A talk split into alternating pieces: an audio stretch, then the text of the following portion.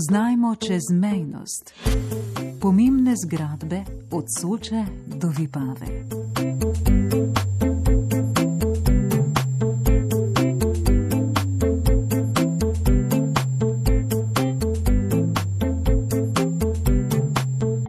Osnovna šola Milojke Štrukel, gimnazija Nova Gorica, Univerza v Rožni dolini, Dijaški dom.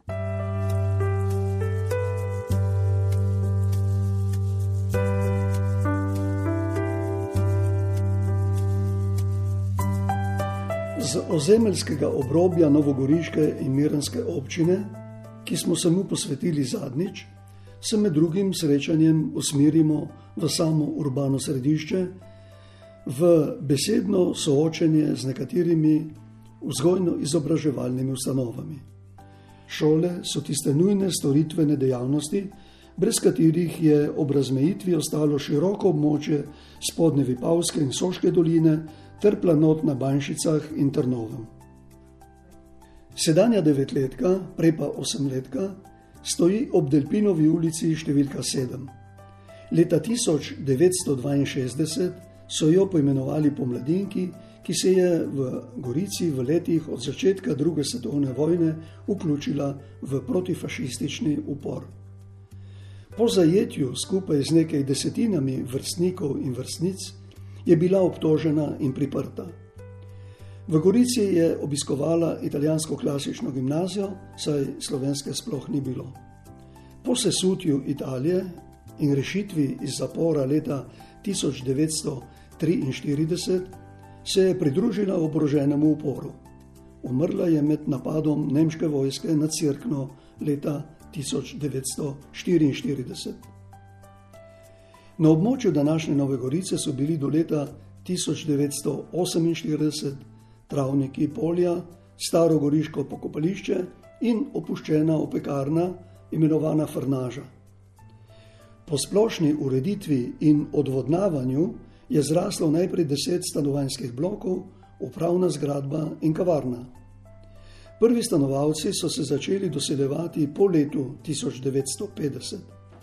Zaradi hitre gradnje in doseljevanja je bilo tudi vse več otrok. Potrebno je bilo zgraditi osnovno šolo. 1. septembra 1951 je v nastajajočem mestu šola odprla vrata na Grčni 111 učencem. Osnovna šola Novogorica je tedaj bila štiri razredna. Z novim zakonom o osemletni osnovni šoli so bile leta 1958 ukinjene nižje gimnazije in obvezno šolanje se je za vse učence podaljšalo na 8 let.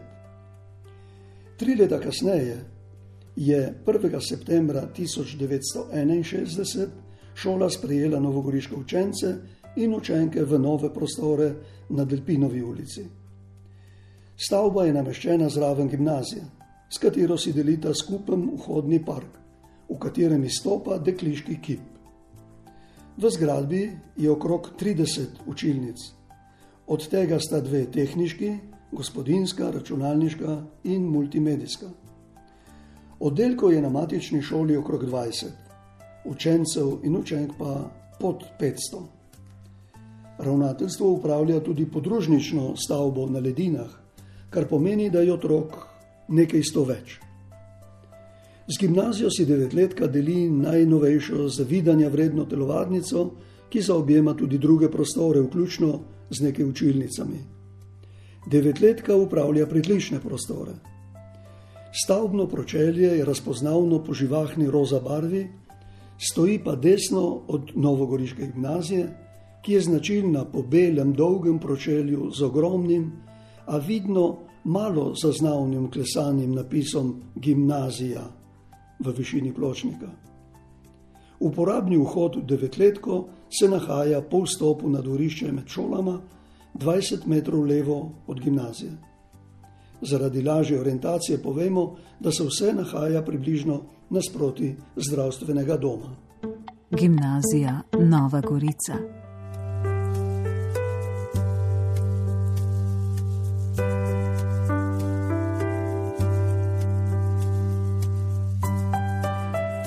Gimnazijska stavba stoji, kot smo pravkar opisali v zvezi z devetletko, v Delpinovi ulici številka 9. Rastislav Delpin Zmago je slovenski in jugoslovanski narodni heroj, ki se je rodil v Podgori, goriškem predmestju, in se je po razmejitvi leta 1947 zaradi varnosti umaknil čez mejo. Saj ga je preganjala že zavezniška vojaška uprava kaj šele nova, italijanska. Stavba se nahaja v središču Nove Gorice. Ob njej parkiramo tudi, če želimo kupovati zdravila v novogoriški glavni lekarni. V notranjem parku stoji kiparska mojstrovina odmevnega oblikovalca iz obdobja po drugi svetovni vojni, domačina Borisa Kalina. Kip je postal zaščitni znak šolskega zavoda ki je v slovenskem prostoru trdno uveljavljen in zaznamuje področje Goriške več kot 60 let. Kot naslednik prve slovenske državne gimnazije v Gorici v Italiji pa skoraj 110 let. Stavba je gradbeno povezana z devetletno osnovno šolo Milojke Štrukel in tudi sicer sodi v mestno četrt, značilno po različnih šolskih stavbah, vključno s pedagoško-upravnim zavodom za šolstvo. V vsakem letniku je štiri ali pet oddelkov splošne gimnazije. Eden od teh je specifično športni oddelek. Dva oddelka sta strokovno-umetniška, likovna in dramsko-gledališka ter filmska smer z osmimi razredi. Vseh dijakov je okrog 600. Na zahodnem belem pročelju je v višini pločnika jumbo napis Gimnazija. Športne dvorane se nahajajo ob stavbi gimnazije. Sodijo med večje sodobne športne objekte v Sloveniji in so zasnovane tako, da v njih, poleg pouka športne vzgoje, lahko potekajo tudi večje prireditve in tekmovanja ter družabne in kulturne prireditve oziroma koncerti. Gimnazija razpolaga s prostori v prvem in drugem nadstropju. V drugem nadstropju so štiri vadbene enote. Veliko dvorano je mogoče z dvižnimi pregradami razdeliti na tretjine s podobnimi tehničnimi rešitvami, ki jih poznamo tudi v Goriškem kulturnem domu. Sklop predavalnic v prvem nadstropju obsega gledališko dvorano, video sobo, učilnico in galerijo Gimnazijum. Razsežnost znaša 1220 km2 igralne površine izvlečne tribune pa sprejmejo do 500 gledalcev. Mogoče je prirejati kulturne, zabavne, sejemske ali druge prostoru primerne prireditve. Novogoriška gimnazija je pogosto sodelovala s slovenskimi višjimi šolami v Gorici. Najbolj množične skupne prireditve so potekale ob daleč in dolgo odmevnih diaških obmejnih srečanjih primorske. Univerza v Rožni dolini.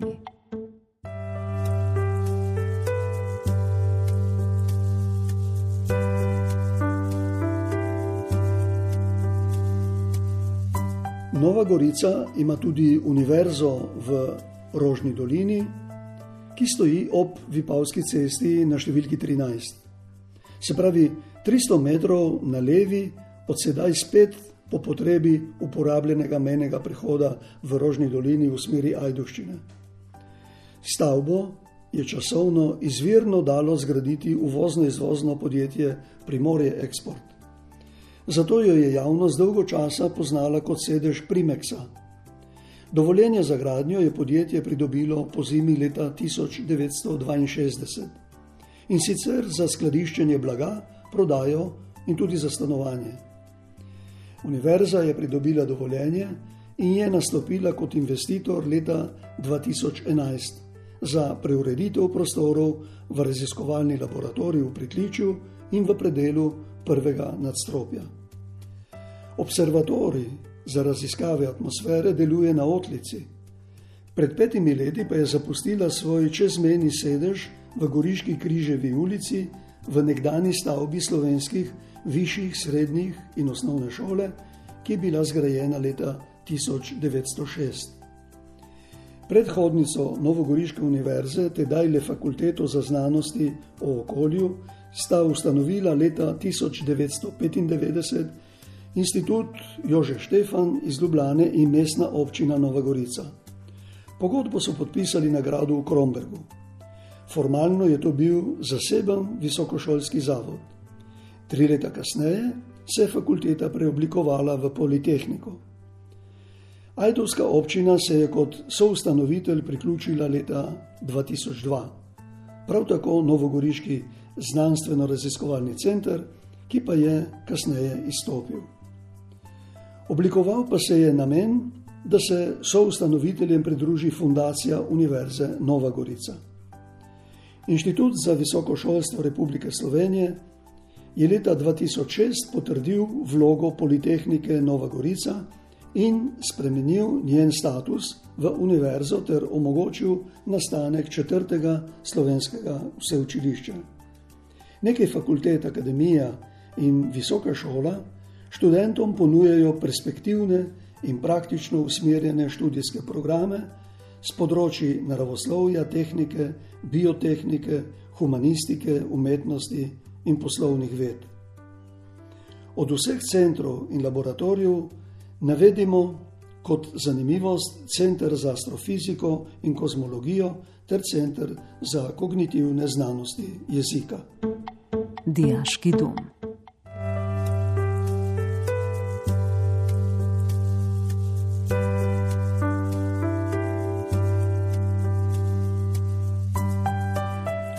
Doslej smo govorili o šolskih zavodih, prav je, da spregovorimo tudi o dijaškem domu. V Novi Gorici študirajo seveda tudi dijaki iz bolj oddaljenih krajev. Ko se peljemo z avtomobilom, motorjem ali kolesom, oziroma gremo peš na vadbo v naravi v smeri Panovca in izberemo z glavne ceste čez Kostanjevico levi odsep, pridemo na območje Novogoriškega dijaškega doma. Uradni naslov je Streliška pot 7. Kajti kilometr naprej je že več kot 100 let nameščeno goriško strelišče, ki ga je uporabljala že avstro-ogrska vojska. Dom leži v mirnem mestnem obrobju ob gozdu. Obdajajo ga urejene zelene površine, med katerimi so igrišča za nogomet, košarko, odbojko na milki, tenis, balinanje in tekaška steza. Do njega je mogoče priti peš tudi z konca Novogoriške najširše in najdaljše ulice, z magistrale. Dom je razdeljen v tri enote: A, B in C. Celoten stavbni kompleks je že na pogled vabljiv, zračen. Pred njim je udobno parkirišče. Enota A je urejena za študente, B in C pa za dijake in dijakinje. Skupaj je v njih 154 bivalnih enot oziroma 357 postelj v starejši in pred okrog 15 leti dograjeni novi zgradbi. Poleg spalnic ima dom kuhinjo, dve jedilnici, večnamensko dvorano, fitness, klubsko sobo. Učilnice in knjižnica omogočajo dijakom in študentom, da v šolskega pouka prostem času dopolnjujejo svoje znanje, opravljajo domače naloge in se pripravljajo na kurikularne vsebine svojih šol. Cilji vzgojno in študijsko bivalne ustanove predvidevajo ponudbo za mlade med 15 in 25 letom starosti, odpiranje vseh kapacitet tudi mladini, iz okolja in ostalim, ki sicer niso vključeni v formalni šolski sistem. Ustanova uvaja tudi nove vsebine vseživljenjskega učenja. Domsko vodstvo z dijaki med šolskim letom oblikuje različne kulturne in športne prireditve. Vzgojni program dela z uporabniki je pogosto zastavljen mesečno po vsebinah: september humanost, oktober univerzalizem, november skrb za sočloveka, december izročilo, januar znanje in modrost, februar kultura, marec integriteta, april življenje, narava, zdravje maj delo in ustvarjalnost, juni pravičnost.